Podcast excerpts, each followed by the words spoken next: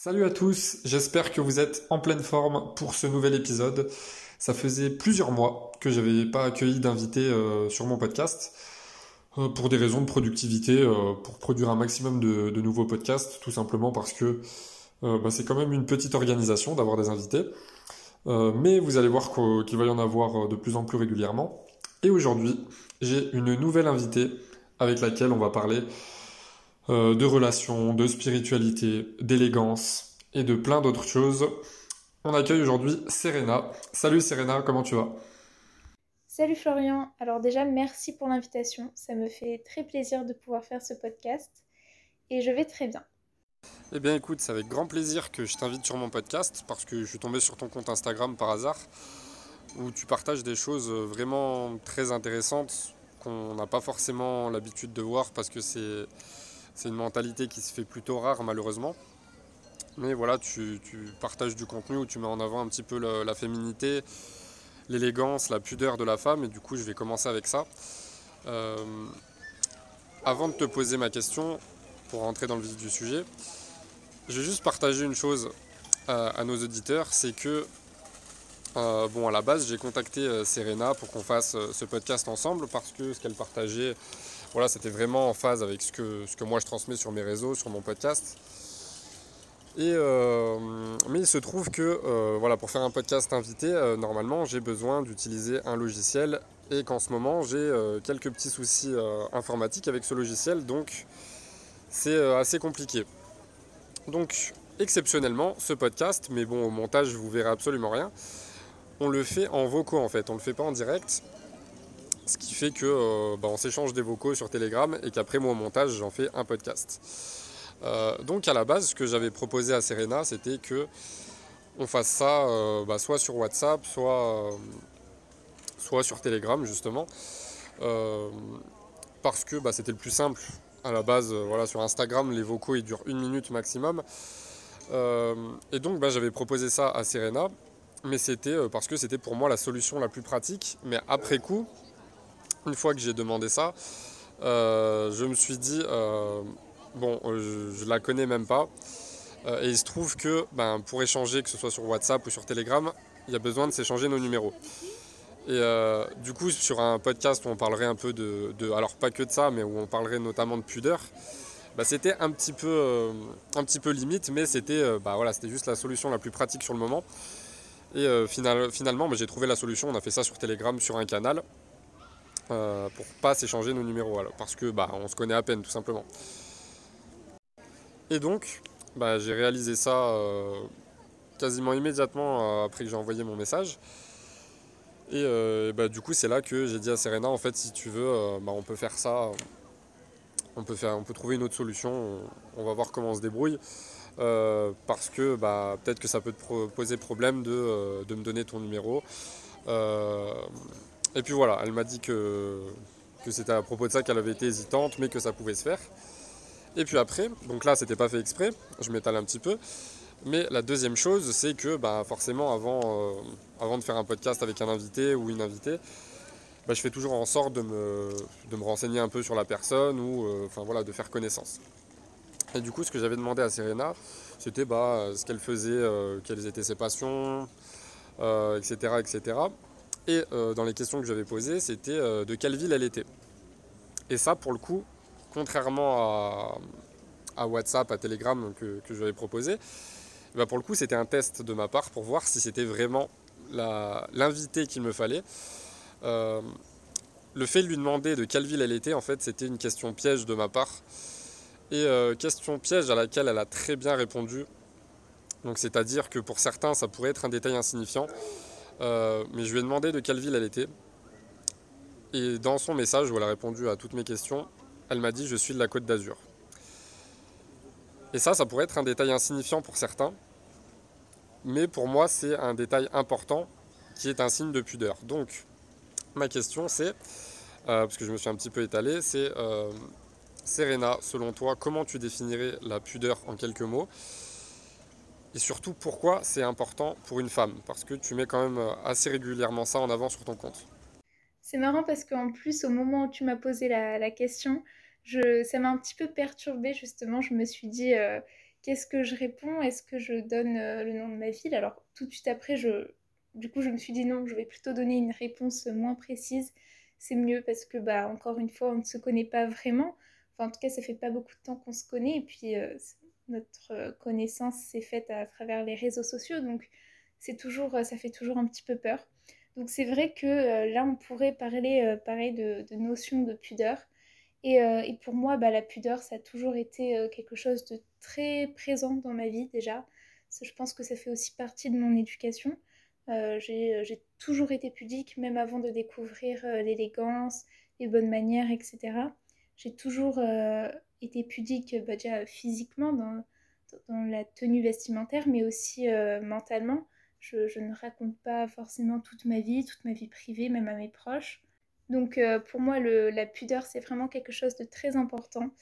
Et encore plus pour une femme, je dirais, puisque euh, bah, déjà dans la tenue vestimentaire, on voit bien que quand une femme est habillée avec euh, des vêtements un petit peu plus sexy ou on voit un petit peu plus ses formes, etc., tout de suite on va avoir une image telle qui n'est pas la même, qui n'est pas forcément positive d'ailleurs.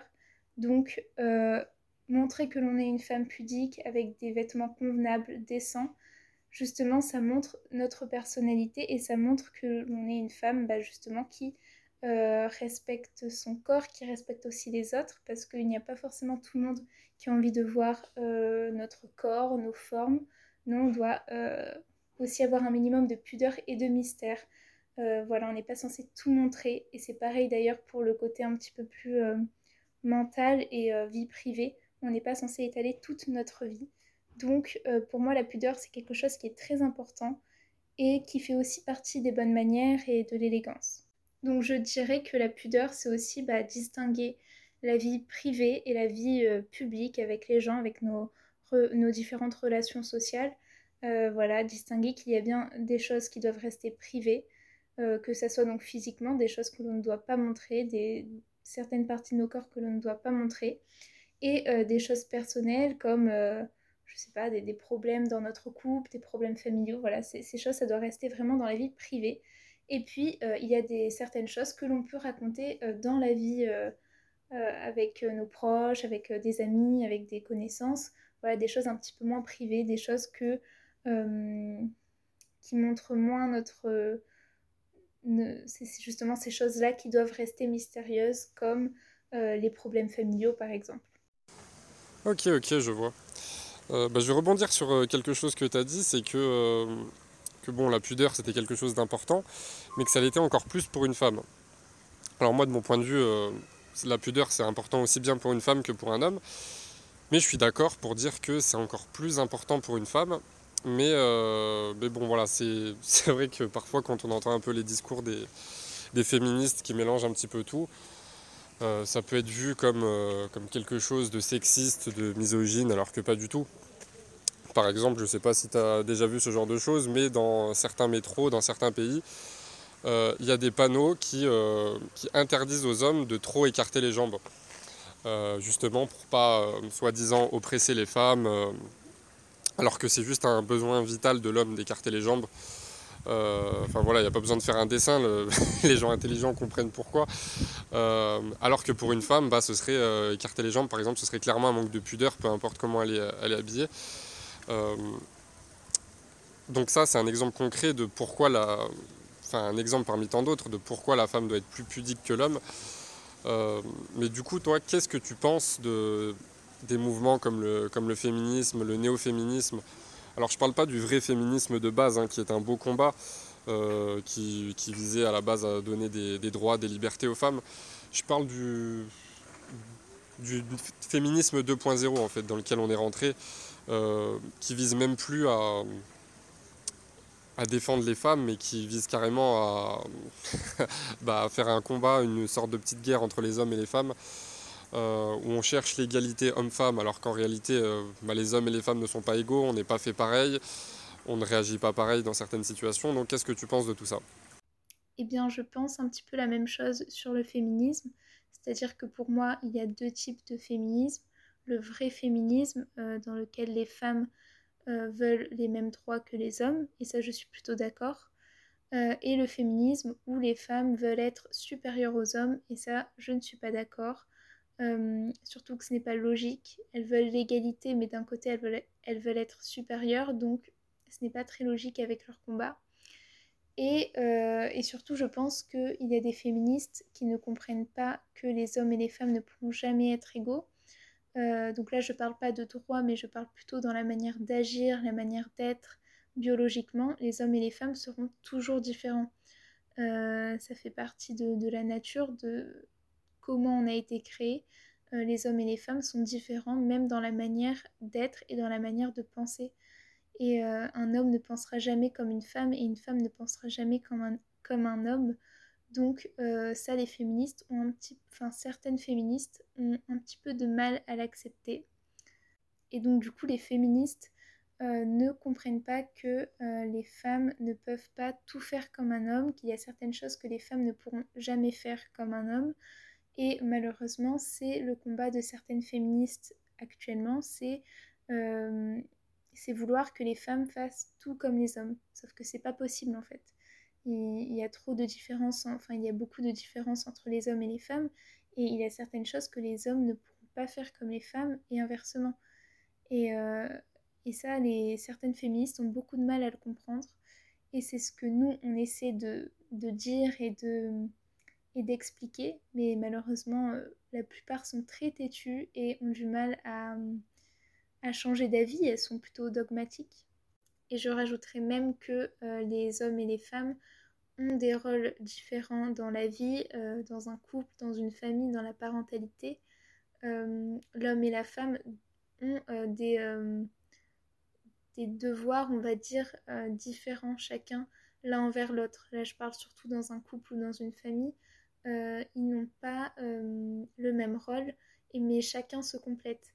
Voilà, et euh, ça c'est un combat des, féministes, c'est euh, renverser tout ça justement et euh, atteindre une égalité parfaite, qu'il n'y ait plus du tout de rôle, qu'il n'y ait plus de rôle de la femme ni de l'homme, voilà, que tout le monde soit pareil. Et au final, bah, il y a un problème avec ce combat, c'est que du coup il n'y a plus de complémentarité. Justement, l'homme et la femme ont été créés pour être différents et pour se compléter. Euh, mais là, du coup, il n'y a plus de complémentarité puisque les féministes veulent une, euh, égalité parfaite sur tous les points. Et donc, euh, ça crée des problèmes justement au niveau du couple, de la famille, où il faut bien qu'il y ait deux rôles différents pour la femme, pour l'homme, pour que justement il y ait un équilibre. Oui, bah c'est exactement ça, tu as tout dit. Et du coup, la fin de ta réponse, ça rejoint ma prochaine question, qui était de savoir, bah, selon toi, quels sont euh, bah, à la fois la place et le rôle de, de l'homme et de la femme, aussi bien dans la société que dans un couple? Eh bien déjà pour moi, euh, l'homme dans un couple euh, a un rôle très distinct de la femme. par exemple, l'homme, que ce soit en tant que père de famille ou époux, on voit qu'il a ce rôle de protection, protéger sa femme, ses enfants, sa famille, euh, c'est même un, besoin. L'homme a besoin de protéger les siens et la femme a aussi ce besoin d'être protégée. Donc encore une fois, c'est complémentaire. Et c'est pas du tout euh, rabaissant pour la femme, ça ne veut pas dire qu'elle ne sait rien faire, que euh, c'est une imbécile ou quoi que ce soit, pas du tout. Ce n'est pas rabaissant, mais juste on remarque ce besoin chez l'homme et la femme, le besoin de protéger et le besoin d'être protégé. Donc pour moi, il y a déjà ce rôle de protection qui est très présent chez l'homme.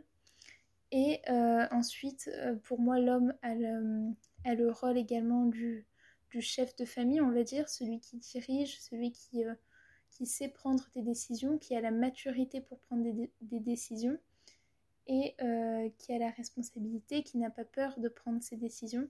Donc pour moi, il a également ce rôle de, de dirigeant, de chef de famille. Et encore une fois, c'est pas du tout quelque chose de négatif.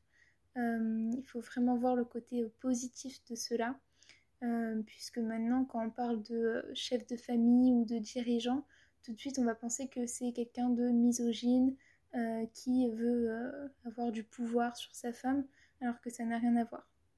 Et au contraire, elle, la femme, a ce rôle de conseillère, de soutien. c'est un petit peu le bras droit de l'homme. Elle, elle est là pour le soutenir dans ses décisions et apporter sa douceur et apporter ce que l'homme n'a pas. Par exemple, l'homme peut être un petit peu plus impulsif dans ses, décisions, dans sa manière d'agir, alors que la femme va être un petit peu plus réfléchie.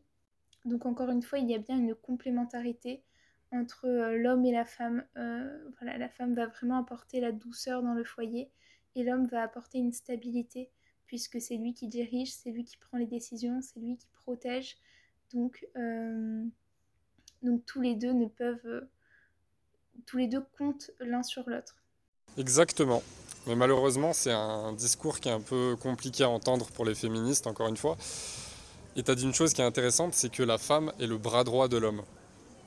Alors que pour beaucoup de femmes euh, qui entendraient ce discours, elles pourraient se dire bon bah la femme c'est un petit peu ça va être un petit peu la femme soumise, ça va être un petit peu euh, la boniche, l'esclave, euh, enfin ce que tu veux. Alors que non, tu l'as très bien dit, c'est le bras droit de l'homme. Et euh, justement, en parlant de femme soumise, souvent, bah, que ce soit chez les juifs, chez les chrétiens, chez les musulmans, on entend toujours une phrase qui revient, c'est pour les femmes, c'est soyez soumises à vos maris. Et c'est vrai que ça peut faire bizarre à certaines personnes qui n'ont pas forcément une forme de spiritualité dans leur vie, d'entendre ça, ça peut paraître euh, péjoratif, dégradant, misogyne, euh, alors que pas du tout. Euh, il faut juste prendre ça, c'est quelque chose qui est à méditer en fait, qu'il ne faut pas prendre au sens littéral du terme et au sens péjoratif. Si on veut parler par exemple de la soumission de la femme, déjà la femme n'est pas soumise à l'homme, elle est soumise uniquement à son mari, ce qui est déjà différent. Et ensuite, si on veut expliquer les choses euh, d'une manière un peu plus saine, euh, c'est de la soumission au sens spirituel du terme, et pas au sens péjoratif et au sens littéraire. Euh, et c'est en ça que du coup, à travers cette idée, on observe la complémentarité dont tu es en train de parler. et si pour ceux qui nous écoutent, du coup, bah, vous auriez un petit peu cette image négative de, de la femme soumise et de son mari un petit peu macho, alors que bon, ça existe, des pervers narcissiques, etc. Mais là, on parle vraiment de la, vision saine euh, de la chose. On va dire que l'homme a une mission et la femme a une soumission. Quand on expose les choses comme ça, on comprend déjà un petit peu mieux le rôle de l'homme et de la femme. Et puis comme tu l'as très bien dit, ben, la femme c'est le bras droit effectivement. Euh, voilà, toutes les personnes qui ont réussi, surtout les, hommes qui ont réussi, euh, pourraient en témoigner une femme, c'est euh, dans, la vie, c'est ce qui peut vraiment nous faire passer au niveau supérieur, ou au contraire, c'est ce qui peut nous enfoncer, bah, selon le type de femme qu'on choisit. Donc c'est pour ça qu'après, quand on entend certains discours où il y a l'image de la femme au foyer qui est un petit peu vue comme quelque chose d'humiliant, que, où si on voit que la femme, la seule chose qu'il y a dans sa vie, c'est de, entre guillemets, hein, c'est de s'occuper de sa famille, de son foyer, euh, d'avoir ses activités mais sans avoir d'activité professionnelle et d'être dépendante financièrement de son mari. Euh, bah, c'est vrai qu'il y a certaines femmes qui voient ça un petit peu euh, négativement en se disant oui mais si elle est avec un mauvais mari qui n'est pas bienveillant, bah, elle n'a aucun moyen de s'en sortir, elle est totalement dépendante de lui. Alors c'est vrai, et malheureusement il y, a des, femmes qui ont subi ça. C'est pour ça que, comme on disait au début, le, le vrai féminisme a son importance, mais malheureusement on n'est quasiment plus là-dedans aujourd'hui même s'il y a toujours des violences conjugales, des féminicides toutes les années, etc. Mais là où il y a une incohérence, c'est que beaucoup de femmes n'ont pas peur de euh, se soumettre, par exemple, à des lois et à un président qu'elles n'ont pas choisi. Elles n'ont pas peur de se soumettre à un patron qui les insupporte, à un emploi qui les insupporte. Euh, elles n'ont pas peur de se soumettre à des règles euh, qu'elles trouvent complètement stupides. Mais par contre, elles ont peur de se soumettre à un homme qu'elles aiment et qu'elles ont choisi. Donc pour moi, quand on, quand on a cette peur, c'est que justement il y a peut-être un problème dans la relation. C'est pour ça que bah, une relation qui dure, en général, c'est une relation où on apprend vraiment à connaître la personne. Alors que ce qu'on voit aujourd'hui, pourquoi un mariage sur deux finit en divorce c'est que d'abord les gens se mettent en couple et ensuite ils apprennent à se connaître, alors que ça devrait être totalement l'inverse. Et puis, comme tu l'as très bien dit, pour finir, ben, l'homme et la femme euh, sont différents on a des rôles différents, biologiquement on est différent. Donc forcément, ben, euh, l'homme a des privilèges que la femme n'a pas, et vice-versa. Euh, on parle souvent des privilèges qu'ont les hommes par rapport aux femmes, mais pour moi c'est un, mauvais raisonnement, Par exemple, si on prend un des privilèges de la femme, enfin privilège entre guillemets, c'est que en général, les enfants, du moins en bas âge, vont être plus proches de leur mère que de leur père.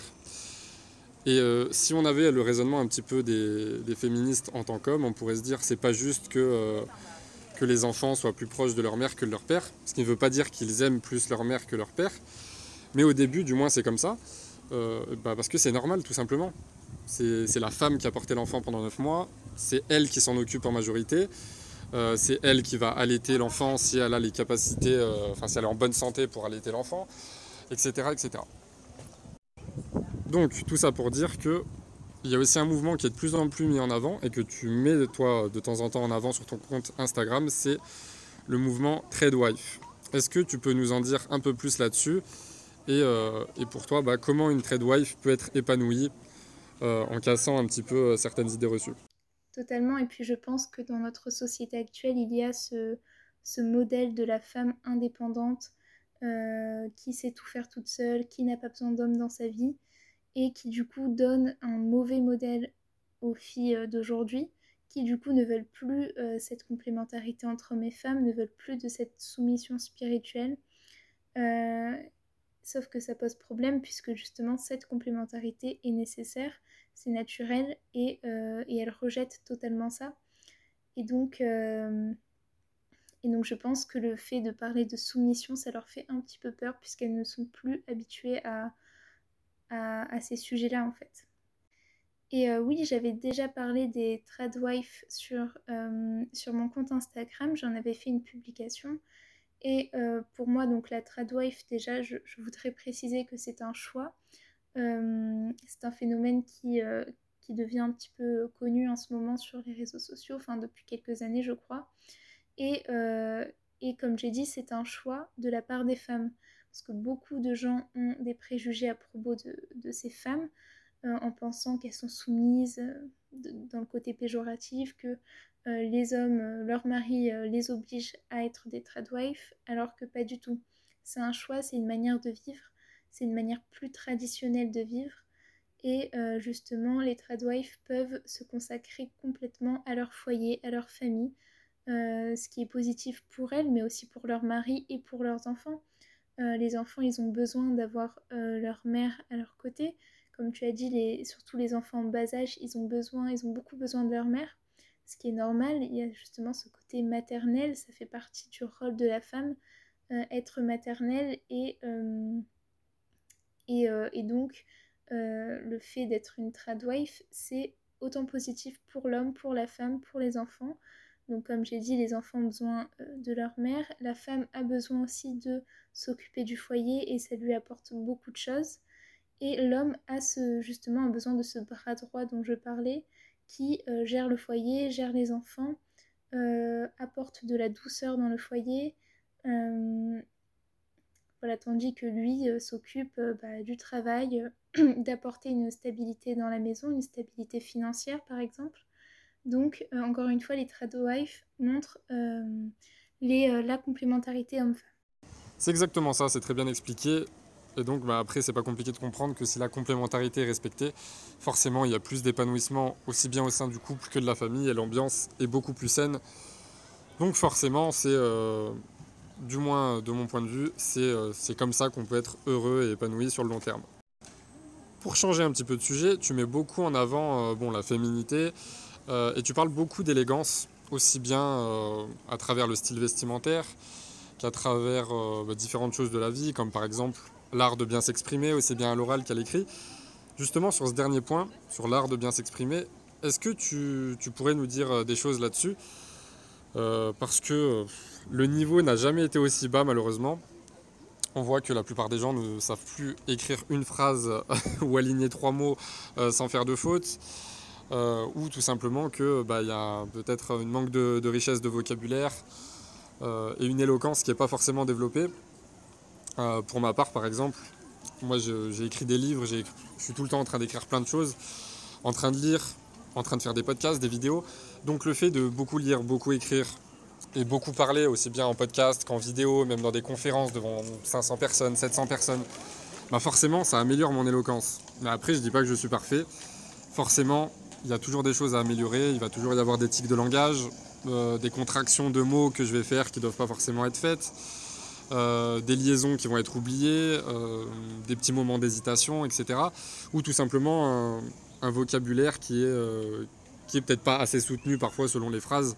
bon, ça, ça, ce genre de choses, ça m'arrive rarement, mais il y a des personnes pour qui bah, le travail, c'est pas forcément justement de, lire, d'écrire, de, parler, et qui au quotidien ont une mauvaise expression. Donc toi, tu t'exprimes plutôt bien, donc est-ce que tu aurais des conseils, euh, des exercices pour améliorer euh, son expression aussi bien orale qu'écrite euh, et, pour être plus élégant et renvoyer une meilleure image de soi?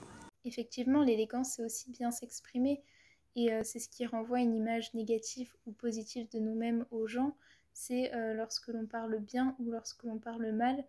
Euh, et, malheureusement, c'est quelque chose qui se perd au quotidien. Le, vocabulaire, euh, euh, bien s'exprimer, c'est quelque chose qui, devient rare puisque les gens lisent de moins en moins, puisque l'on écrit de moins en moins de lettres également. C'est quelque chose qui ne, se se font plus du tout. Donc les gens n'ont plus l'habitude de lire, d'écrire. tout se fait aussi par les réseaux sociaux, les ordinateurs. Euh, la technologie, donc les gens n'ont plus l'habitude de euh, vraiment euh, bien s'exprimer et de bien écrire. Donc je dirais que pour s'entraîner, enfin, pour évoluer en tout cas et pour s'améliorer, ça peut être difficile puisque l'on vit avec beaucoup de gens qui parlent mal, qui parlent avec des grossièretés sans arrêt, c'est quelque chose qui est devenu banal. Donc euh, c'est difficile de s'améliorer lorsque on est entouré de personnes qui ne savent pas s'exprimer. Mais euh, je dirais qu'il y a des petits exercices euh, à, mettre en place pour bien s'exprimer. Par exemple, bah, déjà je vais dire qu'il faut lire. la lecture, ça apporte beaucoup de choses au niveau du vocabulaire et au niveau de l'éloquence. donc lire, c'est quelque chose qui aide beaucoup. Et puis euh, des petits exercices comme euh, par exemple euh, lire à voix haute un paragraphe dans un livre par exemple et le répéter jusqu'à ce que l'on articule bien, jusqu'à ce que l'on prononce bien les mots, jusqu'à ce que l'on fasse bien les liaisons. Ça c'est des exercices, des, exercices bêtes on va dire qui, qui, prennent peu de temps mais qui vont permettre de mieux articuler, etc. Donc voilà, après c'est pas facile, hein. même moi encore je fais des fautes, des fois je n'articule pas très bien, des fois j'utilise un vocabulaire un petit peu plus familier, mais, euh, euh, justement c'est ça, il faut s'améliorer, il faut euh, évoluer et, au fur et à mesure on acquiert un bon vocabulaire et une bonne éloquence. Et pour écrire, bah, je dirais qu'il faut, qu'il faut s'entraîner également. En fait l'entraînement c'est ce qui va permettre l'amélioration. Essayer par exemple d'écrire euh, mm, des, des, lettres à nos proches, c'est quelque chose qui ne se fait plus du tout, mais par exemple une lettre pour un anniversaire, pour Noël, pour des fêtes. Euh, voilà, déjà ça fera plaisir à la personne, même si c'est quelque chose qui n'est plus commun. mais c'est pas grave, on se différencie des autres, c'est très bien. Et, et, au moins ça nous entraîne également à bien écrire. Donc voilà, ça peut être une idée. Après, après, je pense qu'il y a d'autres exercices, mais, euh, il faut privilégier euh, l'entraînement, c'est ce qui permet d'évoluer. Oui, c'est ça, souvent on, cherche la recette miracle, euh, le petit secret, alors qu'en réalité, comme tu l'as dit, c'est de la répétition, de l'entraînement. voilà, il n'y a pas de secret. Après, tu as dit une chose qui était intéressante au début, c'est l'entourage aussi. voilà, on dit souvent que l'entourage, c'est ce qui peut nous permettre d'évoluer ou au contraire nous, nous, enfoncer, comme ce que je disais avec le fait de bien choisir son mari ou son épouse. Euh, bah, pour l'éloquence, c'est la même chose. C'est la même chose pour tout dans la vie en fait. Si on parle que, seulement avec des personnes qui s'expriment bien, bah, forcément, au bout d'un moment, on va s'améliorer. Euh, et puis, ben, ça va pas être terrible si, euh, si on, a tendance à côtoyer des personnes qui ont un vocabulaire un peu familier. Après, au niveau de l'élégance, tu, avais dit dans, une de tes stories, il me semble, que ça faisait un petit moment que tu ne portais plus de pantalon et que tu ne supportais plus ça en fait. Et que tu ne portais plus que des jupes et des robes. Donc euh, parce que ça te mettait plus en valeur, parce que euh, tu étais plus féminine comme ça et que ça te permettait de, il me semble, de, souligner ta beauté tout en, tout en restant pudique ou quelque chose comme ça. Euh, ou tes, tes qualités. enfin voilà. Et en dehors de ça, est-ce que ça t'a apporté des choses positives dans ta vie, je sais pas, par rapport à la confiance en soi, par rapport à, l'image que les autres peuvent avoir de toi, par rapport à, je sais pas, peut-être des opportunités, ce genre de choses Oui, le fait de porter que des jupes et des robes, ça m'a apporté beaucoup de confiance en moi. Euh, puisque du coup je me sens bien dans mes vêtements, je me sens bien dans ce style, puisque c'est un style qui me correspond, qui correspond à ma personnalité. Et, euh, voilà, j'ai enfin trouvé euh, comment être vraiment féminine, décente. Et euh, même si je l'étais déjà avant, j'étais déjà très féminine, là j'ai réussi à l'être tous les jours, puisque du coup je ne porte plus du tout de pantalon. Et, euh, ça a changé beaucoup de choses, positivement en tout cas. Voilà, et ça a changé aussi le regard des gens sur moi. Déjà, je reçois beaucoup plus de compliments. Alors, j'en reçois pas tout le temps non plus, mais beaucoup plus souvent que, que, quand, que quand je portais encore des pantalons puisque forcément quand on porte une robe ou une jupe, on fait tout de suite plus habillé. Et, euh, c'est beaucoup plus original, c'est beaucoup plus euh, classe qu'un simple jean. Et puis surtout, euh, j'ai vraiment l'impression, en enlevant le, pantalon de, ma garde-robe, d'avoir vraiment ce, ce, rôle de, fille, de, de, femme, de jeune femme en tout cas, et, de, et de ne pas être dans ce style justement un petit peu euh, mi-garçon, mi-fille. Euh, je ne sais pas trop comment l'expliquer, mais, euh, il y a cette mode bah, du, du, jean bleu, du, de, des baskets, voilà, des, des, joggings, des pulls, des pulls très très larges. Bah, voilà, ça c'est des vêtements que mettent autant les filles que les garçons. Et du coup, en fait, il n'y a pas trop de différence. Quoi. Les garçons et les filles s'habillent totalement de la même manière. Donc voilà, les, les, mêmes baskets, le même jean, la, la, la même coupe de jeans. Enfin, c'est pareil, il n'y a plus de différence entre les vêtements féminins et masculins. Et ça, ça me dérangeait dans le fond. Et du coup, là, le fait de porter bah, uniquement des robes et des jupes, euh, du coup, je me sens encore plus féminine. Et puis, depuis que je sais que euh, le pantalon n'est pas adapté aux femmes, puisque de base, le pantalon est un, vêtement pour les hommes qui va à la morphologie des hommes, et euh, le pantalon, ce n'est pas du tout le vêtement qui correspond à la morphologie des femmes. Il n'est pas du tout adapté à la morphologie des femmes. Et euh, ce n'est pas le vêtement qui met le plus en valeur les femmes. Donc en plus de savoir ça, ça confirme vraiment mon choix de ne plus porter du tout de pantalon. Ok, ok, c'est intéressant comme point de vue. Et euh, c'est un point de vue que je partage d'ailleurs, parce que bon, c'est vrai qu'on peut voir des, des, femmes qui sont très féminines en portant des pantalons mais elles seront jamais euh, aussi féminines qu'une femme qui, porte bah, le, plus souvent possible des robes, euh, des jupes, etc. Parce que, bah, comme tu l'as déjà dit, c'est le symbole de, la féminité, un peu comme la chemise, c'est le symbole de masculinité dans la tenue des hommes. Euh, mais bon, après ça aussi, ça peut déranger parfois, alors qu'il n'y a rien de négatif dans ce type de discours. Euh, voilà, il y en a encore qui vont arriver et dire euh, les femmes ont le droit de porter des pantalons, les hommes ont le droit de porter des jupes. enfin bref. Euh, en tout cas, c'est un point de vue intéressant. Et, et, tu montres à travers ton compte qu'on peut être élégant et pudique à la fois. Parce que j'ai l'impression aussi, après ça reste que mon avis, mais que beaucoup de femmes ne sont pas pudiques par manque de confiance en elles. Alors ça peut être paradoxal parce qu'on peut se dire que si elles exhibent leur corps, c'est que bah, peuvent en être fières et qu'elles ont confiance en elles. Alors que souvent, de mon point de vue, c'est euh, des femmes qui sont vides de l'intérieur, qui n'ont pas une grande confiance en elles et qui, euh, et qui ne voient pas comment être intéressantes autrement qu'à travers leur corps. Alors que euh, bah, la femme qui est plutôt pudique, elle sait très bien qu'elle peut être belle, qu'elle peut se mettre en valeur.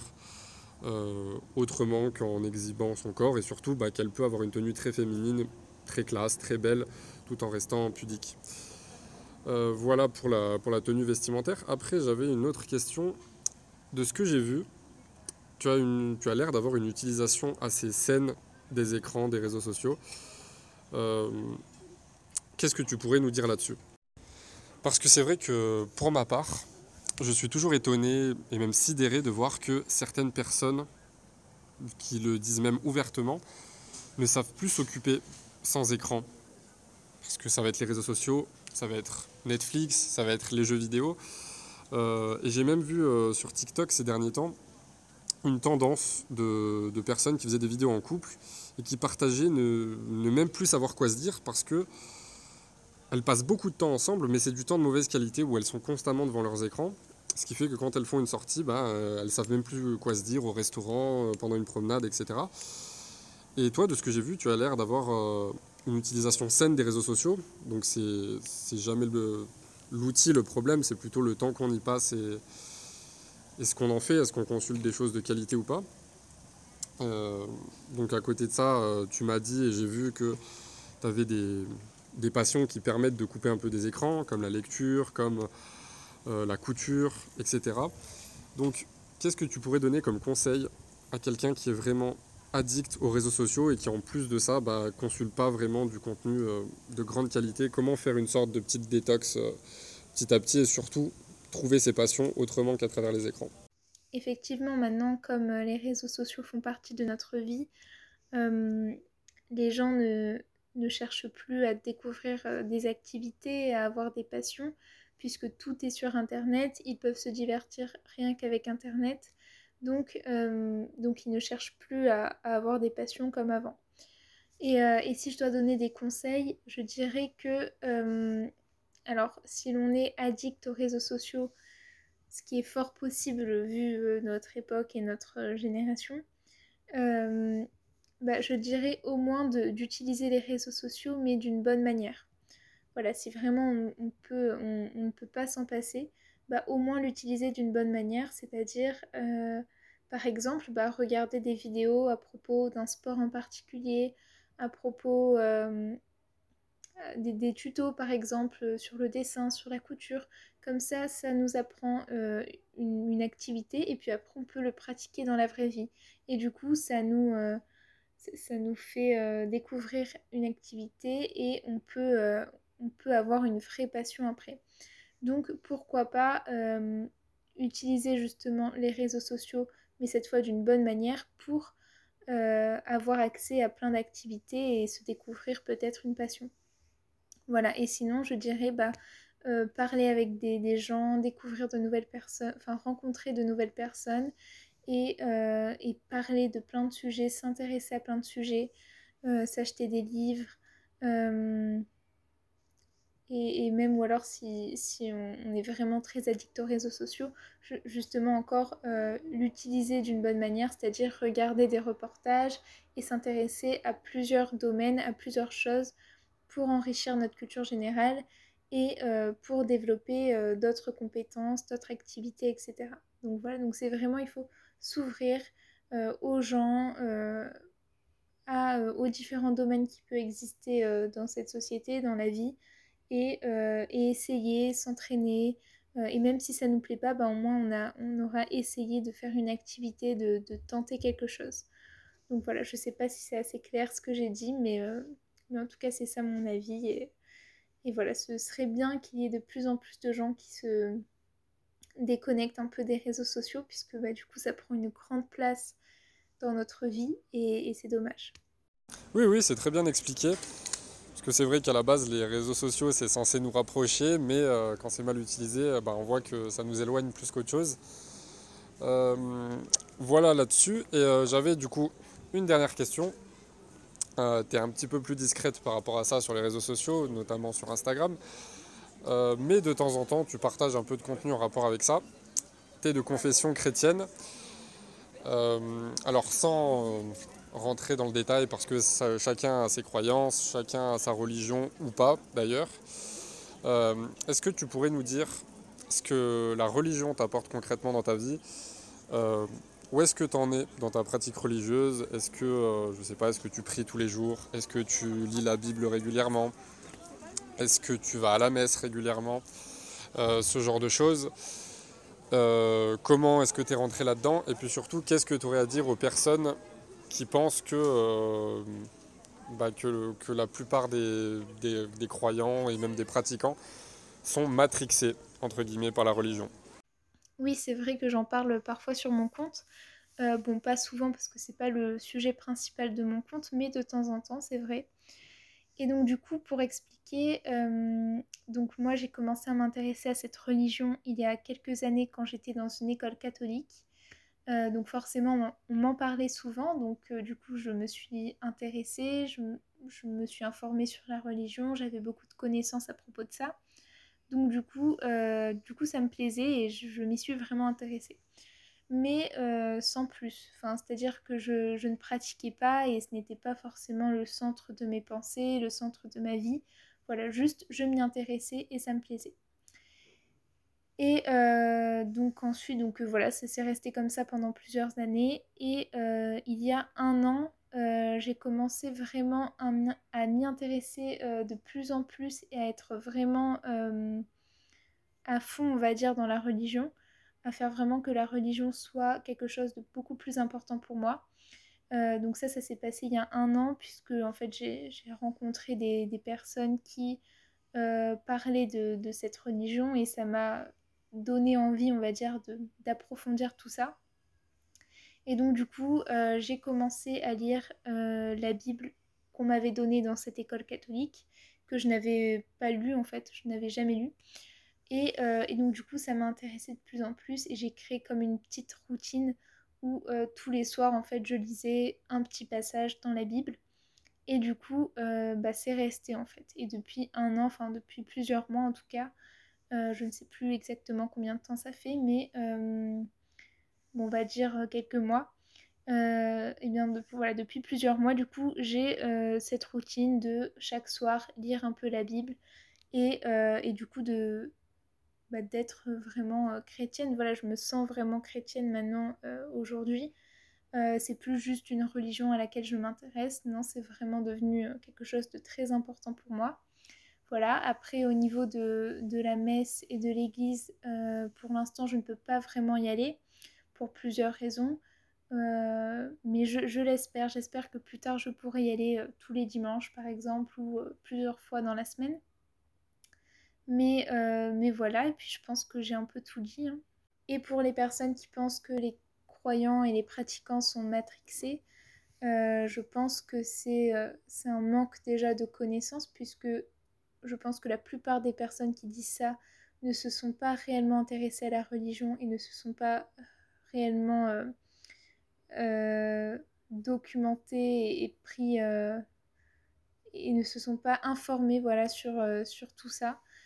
Parce que c'est souvent des personnes, c'est souvent ces personnes-là qui critiquent, qui en fait ne savent absolument pas de quoi elles parlent.